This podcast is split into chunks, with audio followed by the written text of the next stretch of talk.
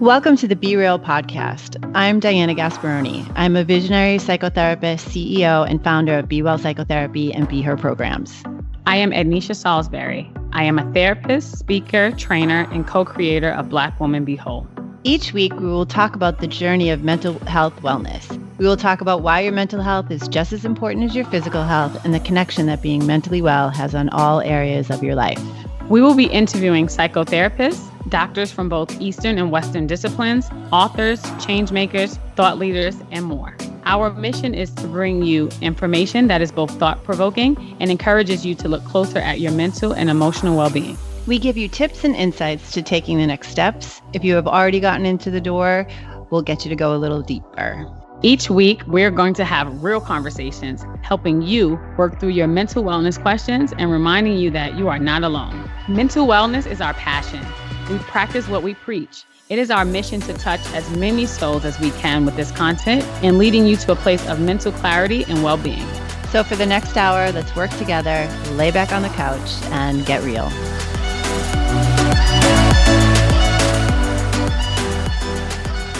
We are back. Be Real is back. Diana, are you here with me? Are you here today? we, are, we are keeping it real today. It is, yes, yes, we are living up to our name today.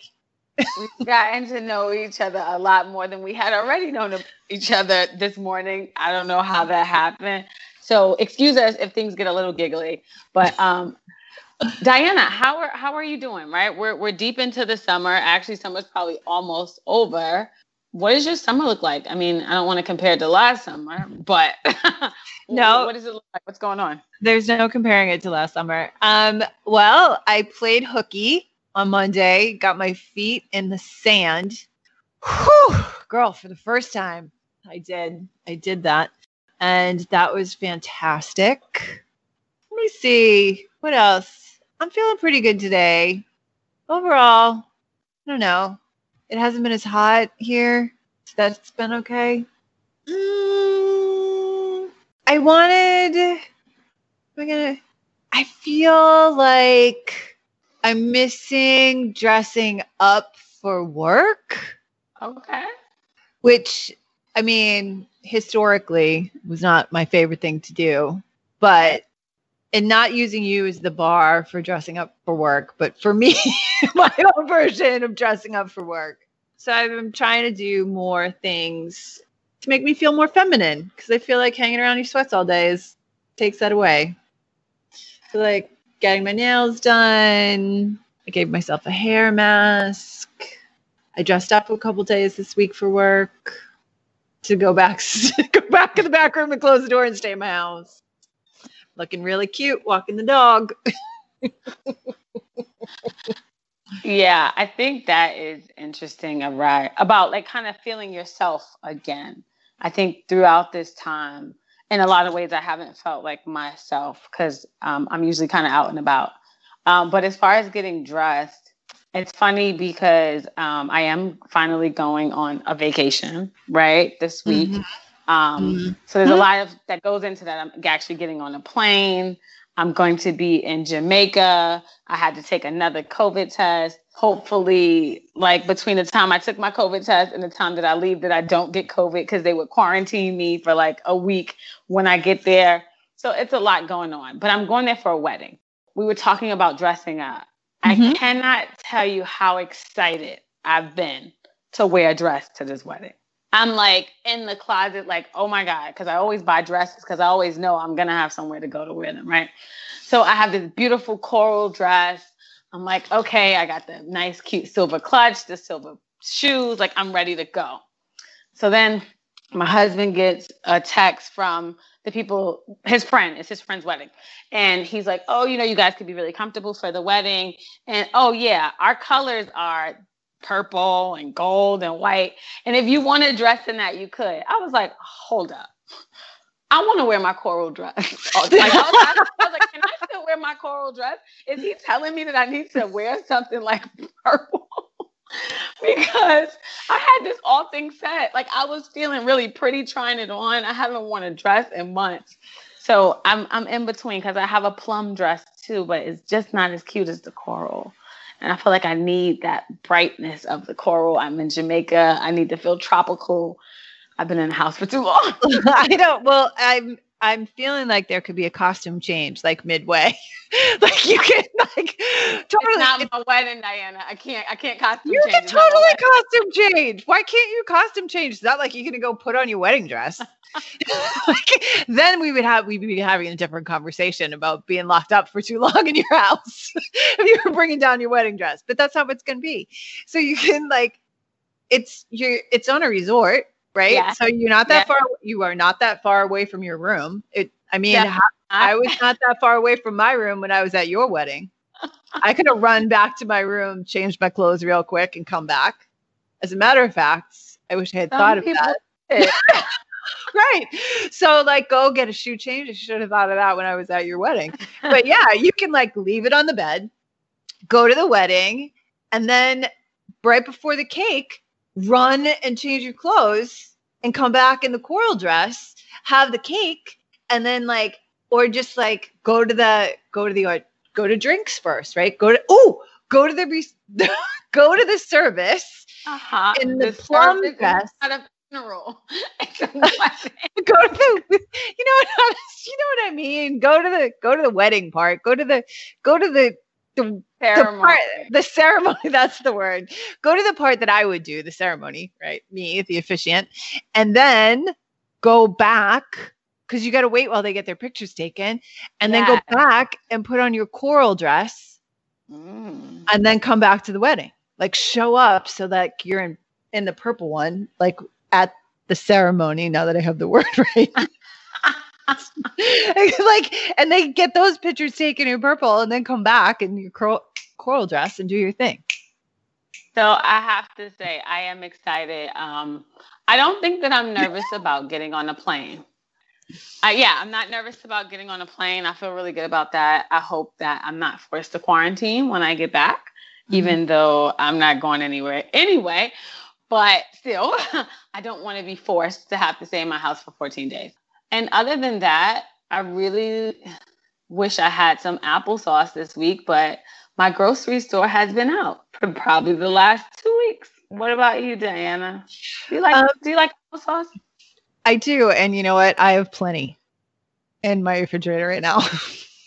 Got plenty, plenty of applesauce. Not, not, not lacking in the applesauce department.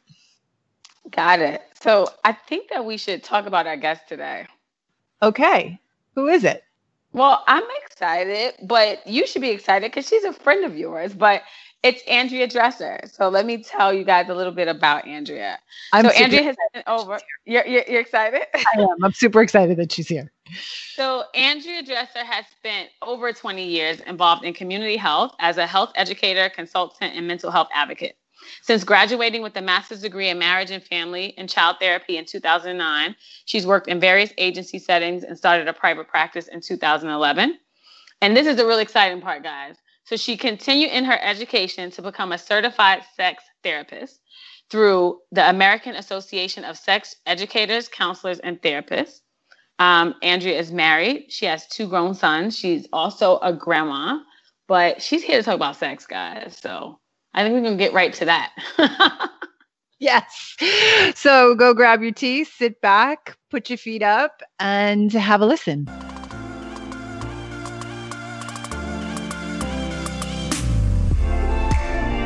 As you know, I am a huge supporter of therapy. And if there was ever a time to prioritize your mental well being, it's now. As the founder of Be Well Psychotherapy, I am proud to announce my team is leading the way in online therapy. Be Well is based in New York City, and we were one of the first practices to pivot to online therapy with the outbreak of COVID 19. With over 15 licensed therapists, Be Well offers a variety of methodologies and approaches so you can select a therapist that is a good fit for you. We help individuals of all ages, including kids, teens, couples, and wait for it, we even have online group therapy.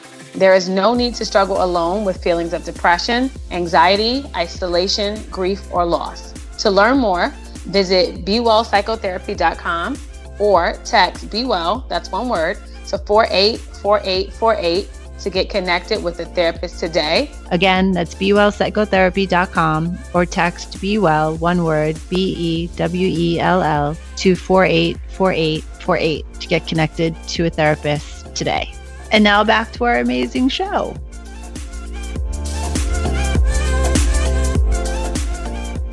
Hello, it's me, Diana, here at Be Real with my here. My co-host Ednisha, and here we are. We are back another week. Another week. Today, Anisha's meeting another friend of mine. which she gets excited about. So today, my friend Andrea Dresser is here with us, and Andrea is licensed marriage and family counselor, but also more important to us today, she also is a certified sex therapist from New Mexico. Andrea. Hi. Oh, welcome. Um, as let's get started by you giving the listeners just tell them a little bit about you and who you are. Okay. Well, I'm like Diana said, I'm a marriage and family therapist and a certified sex therapist. I've been in New Mexico 10 years. It took me a long time to get certified as a sex therapist, but I've been doing, I've been certified since 2015, even though I've been doing it longer. Ooh.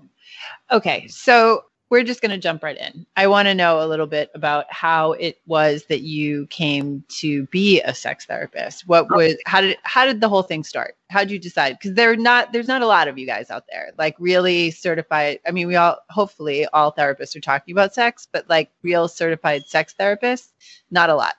Right. Well, I have to say, when I was in graduate school, there was only one course offered on human sexuality, and the teacher was a religious woman and very uptight and told the class, I don't know why they asked me to teach this class. So I'm thinking, I'm not going to get a good education here. But when I would drive to graduate school, this was in 2007, I used to listen to Oprah radio. And there was um, Dr. Laura Berman, who's a psychologist and sex therapist on back east. Anyways, people, she had a call in radio show and people would call in with their sex problems. I was so intrigued and so fascinated. And she kept talking about this organization called AASECT, the American Association of Sexuality Educators, Counselors, and Therapists. Well, so I decided to look on their website, and it just so happened, I was living in Nevada at the time, and it just so happened in 2008, they were having a conference in Arizona. So I thought, well, that's close enough. So I went. And my eyes were opened. Oh my God. Huh. So how is it, uh, Anisha? You, I know you have a question. So Andrea, I've I've been talking to Diana forever about becoming a sex therapist.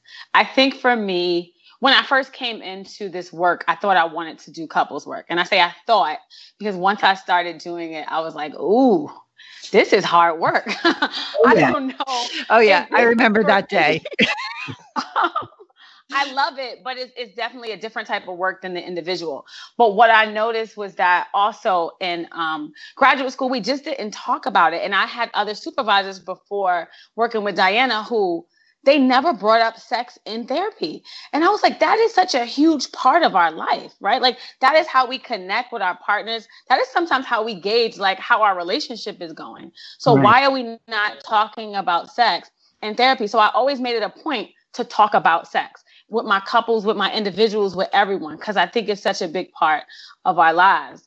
But I realized that I don't want to go too far down the rabbit hole because I'm not certified, right? So there's things that I don't know. So that's a fear, which is why I've been thinking about going all the way. But just the thought of going back to school and all the supervision you need, and you know, it's it's just a lot of work. Like like you were saying, it does take some time.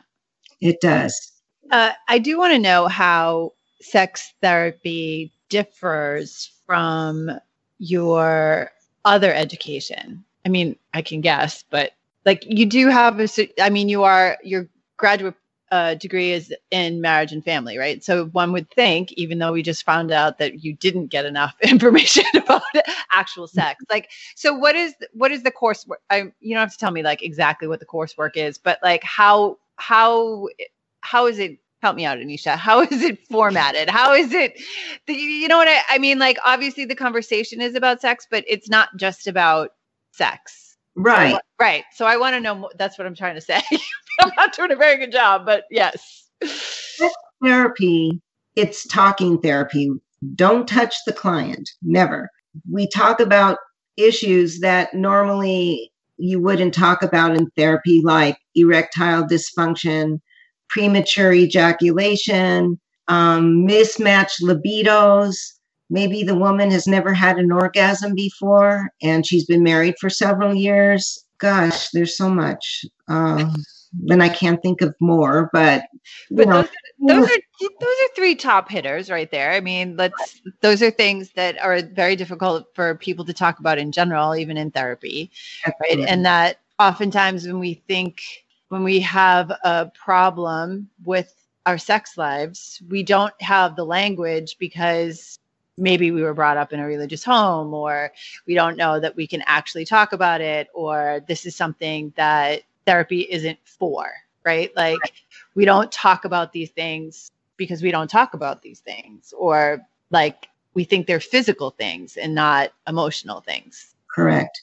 I think it's interesting also, but in American culture, I believe we've been taught to be ashamed of sex, and which is why we don't really talk about it. So I would think if someone comes to talk to you, there might be like a lack of interest. And maybe they don't understand, like, why do I have this lack of interest when sex is everywhere, right? Like in everything we watch, all of the commercials, there's always these sexual innuendos.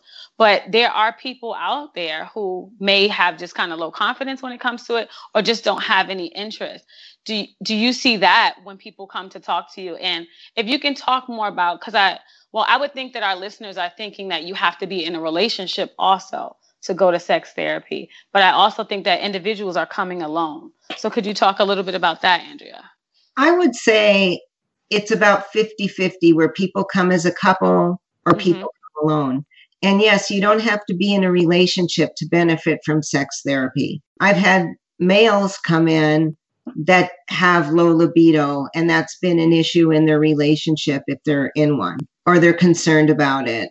Uh, it's more common where I see females with a lower libido than their male counterpart if they're a heterosexual com- couple. But mismatched libidos is probably even more common, where one person has high desire, another person has low desire. And how do you help a couple through that, I guess, for our listeners so they can have an understanding? Well, you have to meet the lower libidos. You have to see what is getting in the way of the low libido. Is it physical? A lot of times I'm referring to urologists, to mm-hmm. endocrinologists, family doctors, you know, to get hormone levels checked. So it could be an actual physiological reason. And if it's not, then we're going to talk about the emotional reasons. Is there a history of trauma? Is there a history of sexual abuse or assault? Does the person have a poor body image? That's a big one, especially for women. It's a, what about the higher? Now I'm like, okay, we we, we go for the low libido. She's perking up over here, guys. so we go for the low libido, and we find out what's standing in the way. But what what about an overactive libido? Yeah, that's interesting. Um, some people have called it sex addiction. I don't call it that. It's in AASECT, we learn to call it out of control sexual behavior if mm-hmm. If it's not managed well. You know, for example, a person who has multiple partners, simul- you know, not necessarily in the room at the same time, but ongoing partners in the same time period, and they can't seem to help themselves. It's like a compulsion for something like that, it's usually anxiety driven. Mm. So we're going to go into family of origin issues, find out what's driving the behavior. But a lot of times you find it's anxiety, and sometimes medication helps, just like uh, taking Prozac, which is known to squash a libido. But and then it would it squat i wonder now of course i'm curious if you had if you came in with an overactive libido would and you did go on medication will it kill it or will it tame it? It tames it.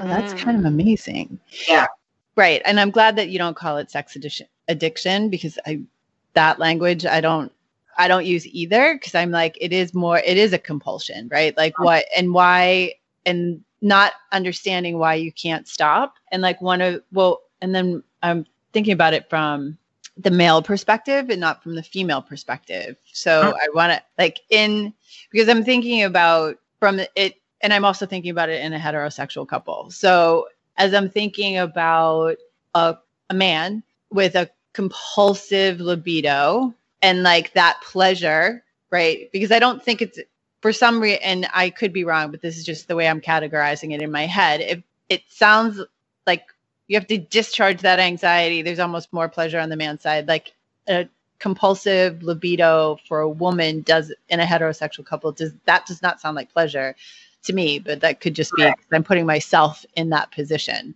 And just because of the actual physical act itself, right? Like it, mm-hmm. it's a it is aggressive in a way. the actual intercourse itself, there's some aggression in there. So like the charge is different from both sides. And do you see women with um, overactive libidos? Well, not as much. And oftentimes the driver has to do with self esteem. And what I have seen, and I'm working with a young woman right now, for example, she just wants to be loved. So right. she has uh, a lot of sex with a lot of different partners in the time of COVID. Um, and it's it's more out of her insecurity and need, you know, to be accepted, to be loved, to feel desirable. Right. But more often than not, it's I see men that come in where it's you know, chronic masturbation and intercourse, and uh, enough is not enough. There's never enough. There's never enough. Yes. When I talk with my female clients, I think I talk to them a lot about prioritizing their pleasure. For some reason, I, I notice women come in and there's not that drive in some way, as if they've kind of disconnected from it, right? Like they're not supposed to prioritize their pleasure. And sex is not supposed to be a priority in their lives, especially if they're single? Do you have women that come in with um, maybe some shame and some guilt around wanting to have more pleasurable experiences, maybe with different um, partners? Yes. And that's a really interesting point. And it seems that the women that I've worked with that have had that experience have more dogmatic religious upbringing. Mm-hmm. Right and so it's like ingrained in them that that sex is just for procreation. Like mm-hmm. even if it's not what they would say out loud or like with their girlfriends it's like it's like an ingrained feeling or stigma and how can you really enjoy yourself if you really you know this is just something that you mechanically are supposed to do. Right. Um, yeah for me you know for black women especially growing up um, in christian households mainly sex is about procreation. And I talk to my clients like it can be recreational. Like, and we should talk about it being that, right? Like, if you are in your 20s or early 30s and you're not ready for a child, you should still be able to have pleasurable sex. Why can't it be recreational as long as you're safe? So, I mean, I do promote that in my therapy session. I, am glad that you promoted. I'm loving the language of recreational sex. Make sure like you check that box, right? As long as you're safe, but you're having fun and it's scheduled in, just like you had PE when you were in school. You want to make sure that you have this recreational time. I mean, but if you think about play for adults, sex is a big part of our play. Right. So why not call it recreational? I mean, I I don't I don't see any reason not to call it recreational. Just never dawned on me. I like it though and it is i yes and sex is play for adults but just because well i guess i was thinking when you were saying black women in christianity and then i was like well you know i was i was raised catholic we there, we, there is no no no no no no no no no no no no and those that and i don't think that that has changed that much in um catholic households i don't think that the conversation has changed that much Andrea, do you see religion coming up often in your work? Somewhat. Yes. I, I would say if I was going to give it a percentage, I would say about 40% of the time. religion is an issue. That's big. Yeah, it is. It is. Especially, I'm thinking in particular of um, some of my non orgasmic clients. That's where they struggle more because of the, I see because of the religious upbringing and the religion that they're practicing now, they have conflict about like self exploration and talking to their partner about what feels good, what doesn't feel good. Mm-hmm. It's pretty interesting. That is interesting, right? Because having the conversation is part of this is part of sex, right? It's part of the play. It's part of the foreplay. Having the conversation back and forth and feeling safe enough with your partner and allowing yourself to have that feeling. That feeling then would go in your mind is, goes against what you were told or taught. Correct. Yeah. Ooh, that's a challenge. So, Andrea, so I think about talk therapy, and sometimes, you know, we're bringing up a lot of kind of pain that people have been through. Sex therapy may be something a little bit more hopeful and there's more like of an actionable plan for people to do like is there a lot of homework and assignments people have because they talk about these things with you in the room but then they have to go out into their lives and figure out how it works. Absolutely there's homework.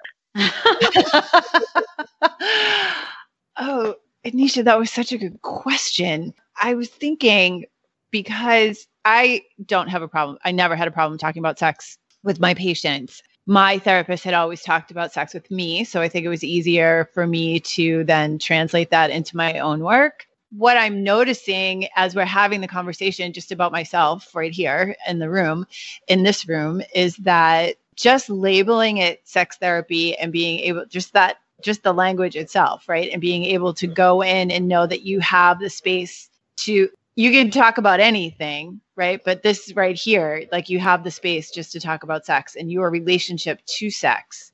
And I think because Anisha has brought it up so many times, and I've been like, yeah, yeah, yeah, whatever. and, and I've supported it. I don't not support it, but I think that um, I have a different, I'm starting to have a different feeling about the idea mm. of sex therapy because it does sound just thinking about my own caseload and just like people I've worked with over the years and having had talked about sex, but just like this window that like of play and pleasure and what and homework and all of those things. I just I don't know. I'm just riffing off on this, but I love it. I love the idea. Well, what's interesting is a lot of times I give uh, the homework assignment. I give them like a four pages of bonding behaviors. I tell them we're going to take sex off the table, depending on what the issue is. Like, let's say the man has uh, premature ejaculation. So, it, um, intercourse is always anxiety provoking. So, we say we're going to take sex off the table. You're not going to have intercourse for two weeks. And I give them these bonding behaviors, which are sensual, prescribed exercises that they do of touch and they come back and they says oh we had sex and it was good you know, you, know you, them, you, when you tell them um, you can't have sex you know it usually works in a way that it hadn't been working before. Oh that's oh. amazing. Yeah you know yeah. i want to see this homework what is it like for you, Andrea? Like when you have like these kind of success stories, right? Because I mm-hmm. think that sometimes in marriage and family work, it it kind of feels like it's hard to get to that change space, right? Or that, or or just seeing that change. It feels like with sex therapy, you are are able to see more change, maybe quick. Well, yeah, faster, possibly. In some areas, yes. Okay. In some areas, no. It, mm-hmm. it it takes more. If we could shift a little bit, just I wanted to talk about like what have been some of the challenges that you've seen since COVID has come about in couples with their relationship to sex. Well, the most interesting thing is before COVID, mm-hmm. our intakes, our new the people who call in weren't requesting couples ther- therapy, but starting in May, June, July, the majority of our calls are couples therapy. Our oh. requests are for couples. So I'm thinking it's because of COVID, because we're having prolonged time together and getting on each other's nerves. Mm-hmm. so it's brought up a lot of issues for couples. Um, have you seen that they are I mean, yes, we've all been together for a long time, but I'm wondering if people are no I guess you're noticing the holes in your relationship more and we've talked about this uh ongoing since COVID. Are they having more sex or less sex? I think that they're having less sex, but I'm not sure. Uh, okay, I just read this really interesting study from the Kinsey Institute Uh-huh. and that um, it was first of all for single people one in five couples reach out to an ex lover to have sex Oh yeah. uh, You they know what you're getting over there. You don't have to think about it. Yeah, you're just people are scrolling through their phones and like, hey, what's up? Remember me? I still have your number. I guaranteed that's happening. but this, the, they also show that this is really interesting that this i was reading this article in los angeles magazine and couples that are republicans don't have as much of a drop in sex as opposed to more liberal people who are more freaked out about covid and they're having the stress is causing less sex. Overall people are having less sex but there seems to be a, a demographic difference. Amongst party lines.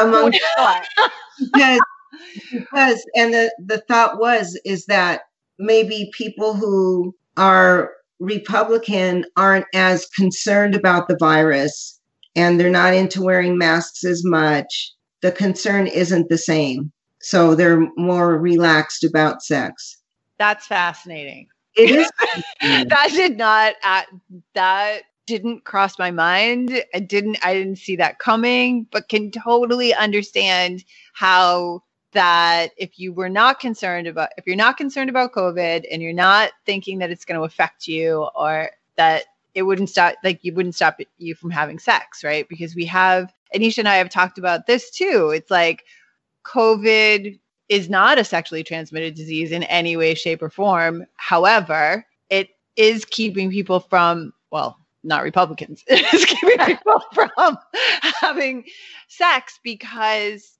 of the transmission of how it is transmitted. So that is, but if you didn't think you were going to get it, then Why would you care? why would you care? Right. It it is transmitted through feces. It's in the feces. Oh, But- wow. Yeah, they find COVID in the feces, but not in uh, not through vaginal sex or semen. And what about saliva? Oh, saliva for sure. Right. So I would think that you can't just go around kissing a bunch of new people right now. Probably wouldn't be the smartest thing to do. There's been it's really interesting in other countries. They have had different campaigns. I think it was Canada that Mhm. was promoting using glory holes for sex. Oh, what is that? a glory hole is a cutout a cutout in the in the wall hmm usually or in a bathroom a public bathroom where a man can insert his penis through it and the person on the other side can they can have anonymous sex Oh, okay. I learned something new today. I love it. okay.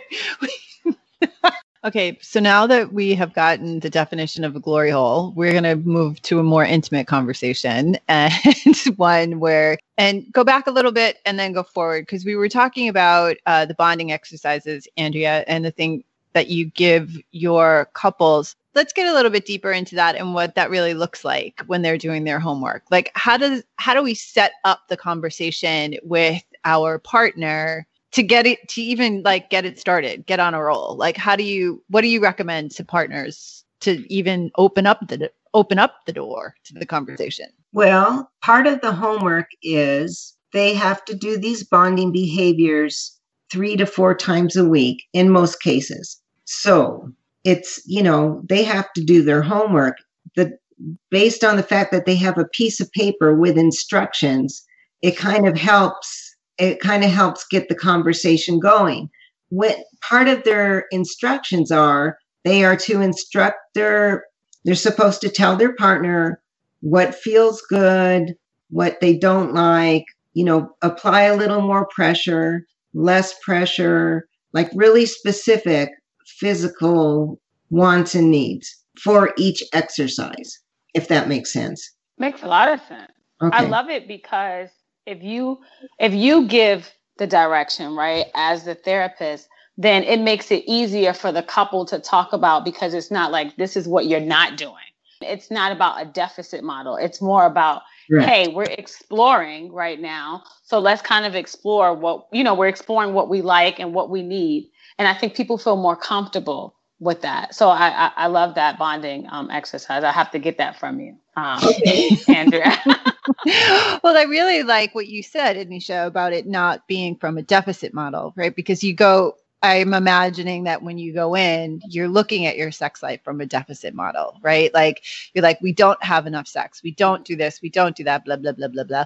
And then you move on to, okay, so now three or four times a week, we have to be intimate and intimately touch each other and have a conversation. Is there anything, Andrea, in the homework about eye contact? Sometimes I do that in the office, a little Tantra exercise where they do eye gazing and synchronize their breathing. And that's usually more in the office. So oh. I can oh. observe. And what invariably happens is people get silly, they get embarrassed, they mm-hmm. start mm-hmm. giggling, and then they get serious. Okay, so I would be giggling, guaranteed at the beginning, because I have definitely been giggling a little bit, just a little bit, throughout this whole episode.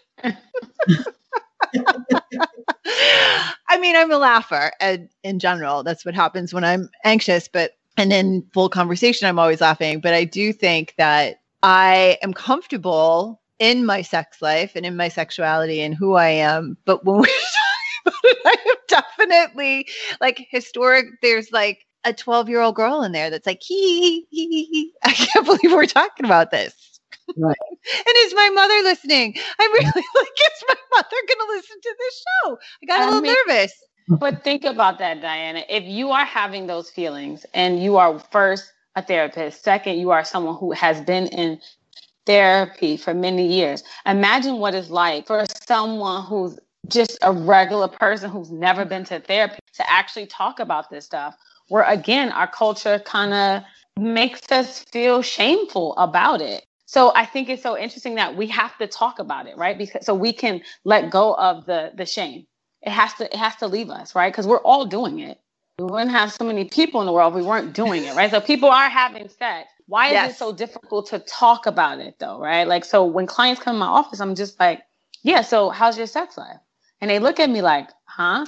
It has a lot to do with like your anxiety, your depression. It impacts your whole life, whether you are having it or you're not, or you want to have more of it, less of it, whatever it is. It's something that's worth talking about. So it feels like I do need to pursue the sex therapy thing. So I can talk about it in a different way and maybe um, you know i can know a little bit more especially about the physiological issues that people may have because I, I, can't really speak from that place at this point. Well i will say i am intrigued with the training as well. And also i was because i still i'm giggling again because i'm still imagining that my mother is going to listen to this show. And i was thinking when you were talking about how we don't talk about it that there was um we were out for dinner it was my mother maybe it was my sister this was years ago, and maybe one of my brothers, and somehow we somehow sex came up, and we didn't say it. We called we said applesauce. we wouldn't, we wouldn't say sex and we just called it applesauce and i don't remember what we were talking about but it became a joke and then it was like are you having applesauce and i was like oh okay. And I specifically remember because I was a, I mean, I've taught in my professional life, like I talk about sex all the time. I was a sexual mm-hmm. health educator in a high school and middle school. I do it in my office all the time. But like for some reason today, that it's just, it feels a little bit different. It's kind of funny. Applesauce is different. I have. Applesauce is different. Oh my goodness. Um, we have been talking about we've been talking about sex from a very heteronormative perspective so far. Do you see a lot of uh, clients from the LGBTQIA uh, I, community? I sure do. I work with a lot of transgender uh, clients, and I'm seeing more and more younger ones coming in in their teen, early teens, and it's that's really interesting too. Some report that they've known since they were really little that they had the wrong genitalia. They didn't match the body that, you know, they didn't feel they matched the body that they were born with and really struggle with that. Sometimes we have to explore all the different options because they're not sure. You know, puberty does a number on people. Mm-hmm. Um, I'm working with one young person right now that once puberty hit, they just body shame all the way. I mean, they can't stand their curves, they can't stand their breasts, they think they're transgender. And I'm holding space for that, but I question if they're really transgender and maybe they're something else, like non binary or. Right. Yeah, what a difficult time, uh, puberty and having that confusion. That mm-hmm. is, um, and it's this is also a conversation that we weren't having 20 years ago in the way that we're having it now. Um, not that transgender people didn't exist 20 years ago. It's just that there's more, we're holding space in a different way for these conversations. And I think that the non binary and the transgender and what to do moving forward and like getting through puberty, getting through your adolescence, and then and I'm saying that before, like in some for anybody who's a little bit confused around the um, hormone blockers or whatever the next steps are for you wherever you are. So, um, amazing work, Andrea. Amazing. You know, I think about as a heterosexual person, I have a lot of models of what sex looks like for me. I wonder, is that a lot that you guys talk about about them not having a model about what sex looks like and what it could look like for them? Do they try and talk through that with you? Interestingly, my transgender clients don't talk to me a lot about uh, so much about the physical act. Okay. They will talk about if they're transitioning from female to male. They'll tell me about maybe their libido's a lot higher because they're taking testosterone mm-hmm. some physical changes, anatomical changes. However, that's about the extent of it. And if they're in a relationship, a lot of them don't aren't forthcoming about the the uh, mechanics of their intimacy. And it's also interesting. So some people who are male to female don't want the hormone blockers, so they can still have an erection, so they can still easily orgasm they're just taking the estrogen. And some and some take the hormone blockers because they don't want to deal with their penis. They just eventually want it off. Right. Is it hard for your clients to kind of unpack those feelings with you? Do you notice that right? Because i would gather they may have not talked about this with other people because you have this level of expertise maybe there's more of a comfortability but do you feel like it's even it's still very hard even with the fact that you are a sex therapist? Yes. Uh, well especially with the younger ones that don't necessarily even have a vocabulary for feelings. You know it's limited and they have limited life experience in relationships and yeah they really struggle. So you provide that for them in some way i would gather I provide the space for them to talk about whatever they need to talk about. You know, how to come out. Mm-hmm. That's a big one. And a lot of times the parents want to be involved. So I do psychoed with the parents and give them books to read and, you know, so they can support their child, you know, if they are supportive. Right. There's that, right? If the if the parents are supportive and they want to be educated and then you're also holding space for a young person or a person of any age really whose parent couldn't tolerate it right Correct. who who wasn't open-minded enough and didn't understand Correct. And I see that with older clients that have transitioned maybe they're in their 40s and starting to transition and they're rejected by their family members including their own children it's really sad. Yeah, it is really sad. That's super sad. And right. And the children are angry. The children of the person transitioning are angry and frustrated and don't and don't understand. And there isn't room in the family for them. I mean, I've seen I have seen that, not in my my professional work, but in my personal work. And that is my personal life. And that has been just a horrible thing to see somebody rejected for really no reason. It makes no it's just for some because of somebody else's discomfort. Right. Yeah. See that. Heavy stuff, huh? I know. It is heavy. Yeah. It is. It is heavy. Well, I'm glad that you're out there doing the work, Andrea. Now, I do wonder and was thinking about it as we were getting ready for the show how because not that therapy itself isn't intimate, but in the in the intimacy of sex therapy, how was the transition on are you guys still on video out there in New Mexico? Oh yes. Uh, we're using Zoom. Okay. So what has how has that been different in the work? Like I know that I don't know. I mean, I was just I was I was wondering I was thinking about my own caseload and I was wondering, but I think that how just how has sex therapy been different Well- over over Zoom? Okay. It what's interesting is many of the cases, the people who are doing sex therapy want face to face. I've just started a limited amount of face to face clients coming in. But uh, Zoom, it's, you know, it, it has some limitations, but I think we're able to accomplish what needs to be accomplished on teletherapy. Really do. Have you had any new clients, right? Because I know that for me, the clients that I had before COVID, working with them face to face and now going to video was a little bit easier for people to tolerate than the ones that I just met during COVID. And so they've never really worked with me face to face. It's only been via video. Have you had a lot of new people since COVID? And what has that been like for you personally as the therapist? Only being able to, you know, know them via video. Right. Initially, the problem was me. I was very anxious about doing teletherapy with new clients, especially couples. Mhm. Uh, but it's it's worked out okay. I mean, it, it's been adequate. You know, it, that's the tool we have to work with, so we're doing it. we don't really have a choice, right? so there it is. yeah, we're doing it.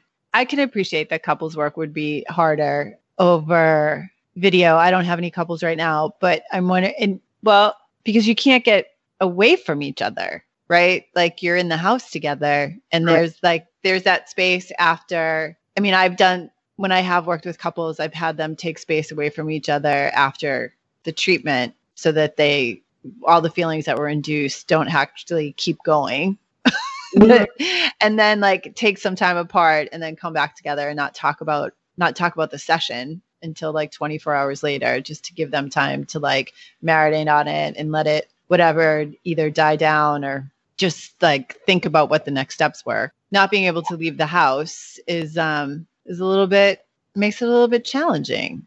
Yes, it does. what are some of the what are some of the tips that you're giving people as they are at home now together and in therapy? What are what are some of the takeaways you're giving people Well, as far as COVID is concerned, as far as covid is concerned that they need to ask for their time and space, that they, you know, use language such as, I would really like it if, and fill in the blank, I need a timeout, and making that acceptable. Um, if it's getting too heated, let's revisit this in an hour. So I give them some language to use so they can be okay and not have things escalate.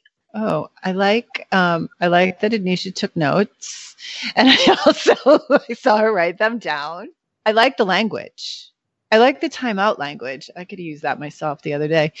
Um, so i'm gonna put that in my back pocket. You know, I was thinking, Andrea, if you could, for the listeners, like, what are some of the misconceptions people have about sex therapists, right? Because I do think that there are people out there who think that a sex therapist will show them how to have sex or they would actually have sex with them. Like, I know that there's a lot of misconceptions. What are the things that you get that people think that sex therapy is that it really isn't?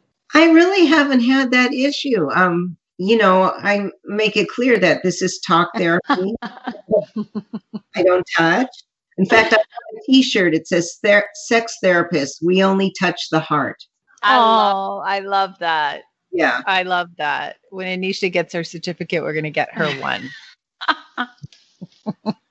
because I've told people that this is what I want, and I've had people say, "So, so, so, wait, people are going to be in your office having sex?" I'm like, "No, what do you think this is? That's not what happened." you know, when people come in, they have a specific issue that they want to work on. And I've never had to say, we don't touch or this is only talk therapy. It's, I've never had to say that. Maybe because of my website or something, you know, it kind of explains a little bit about sex therapy. Okay. Oh, okay, good. Can you tell us where your website is? What your website is, please, ma'am? Yes, ma'am. CounselingLasCruces.com. That's C R U C E S. Awesome. So if anybody is interested now and you're in New Mexico and you need a good therapist or one of many, uh, you can go on to Andrea's website and you can book an appointment. And I'd also like to say if someone needs a sex therapist, to look up A A S E C T, that's aasect.org, and you can locate a therapist in your state. Oh, awesome.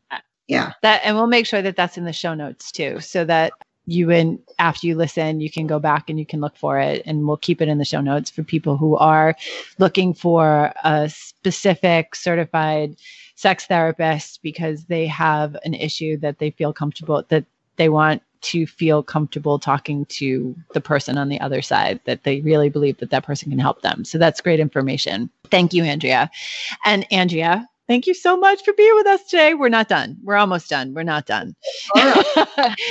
um, so we've gotten to know you a little bit more. Well, I got to know you a little bit more, and Ednisha got to know you.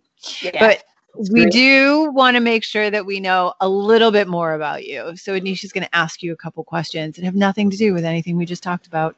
All right. You're going to ask me about my sex life? oh no but she might but i don't think so Okay. Oh. um, so, Andrea, how have you been kind today? Oh, You weren't expecting that. I really wasn't to myself or to somebody else. doesn't matter Either. Yeah. I was kind today because I did. I picked up my husband's breakfast dishes and all the mess he left in the sink, and I put it all in the dishwasher. oh that is nice Yeah. yeah That's a great that's great modeling for our couples out there and people in relationships. Be kind Right. to your partner. right because that can be a fight i mean and it wasn't that's nice Thank you. And the second question is what's your favorite 80s jam? We're gonna take it back a little further to the 80s. Oh, you're t- I'm An, I'm a '60s person. Okay, you can give me one of those too if you want to, Andrea. Yeah, '60s. Um, Big Brother and the Holding Company. all right Yeah, Big- okay big brother in the holding company blues. It's blues. I'm gonna have to look that up. I love we are gonna we're gonna look it up after this for Okay. sure andrea again thank you so much. Um it was great to have this extra time with you and i know that i personally am going to see you again soon. We really appreciate you being with us today and now ednisha and i are going to do what we do best try to get this thing together. Ready? Yeah. so thank you everybody. We'll see you next week and until then we're still living in a pandemic. Yes. so stay safe, Safe. Wash your wash your hands. hands, and, and wear the wear mask. mask. Thank you. See you next week.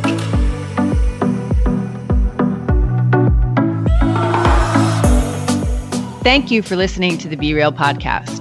Stay connected to us and subscribe to Be Real wherever you listen to podcasts. And if you are feeling it, how about a five star review? If our conversation sparked a question, join us in the Be Real podcast Facebook group.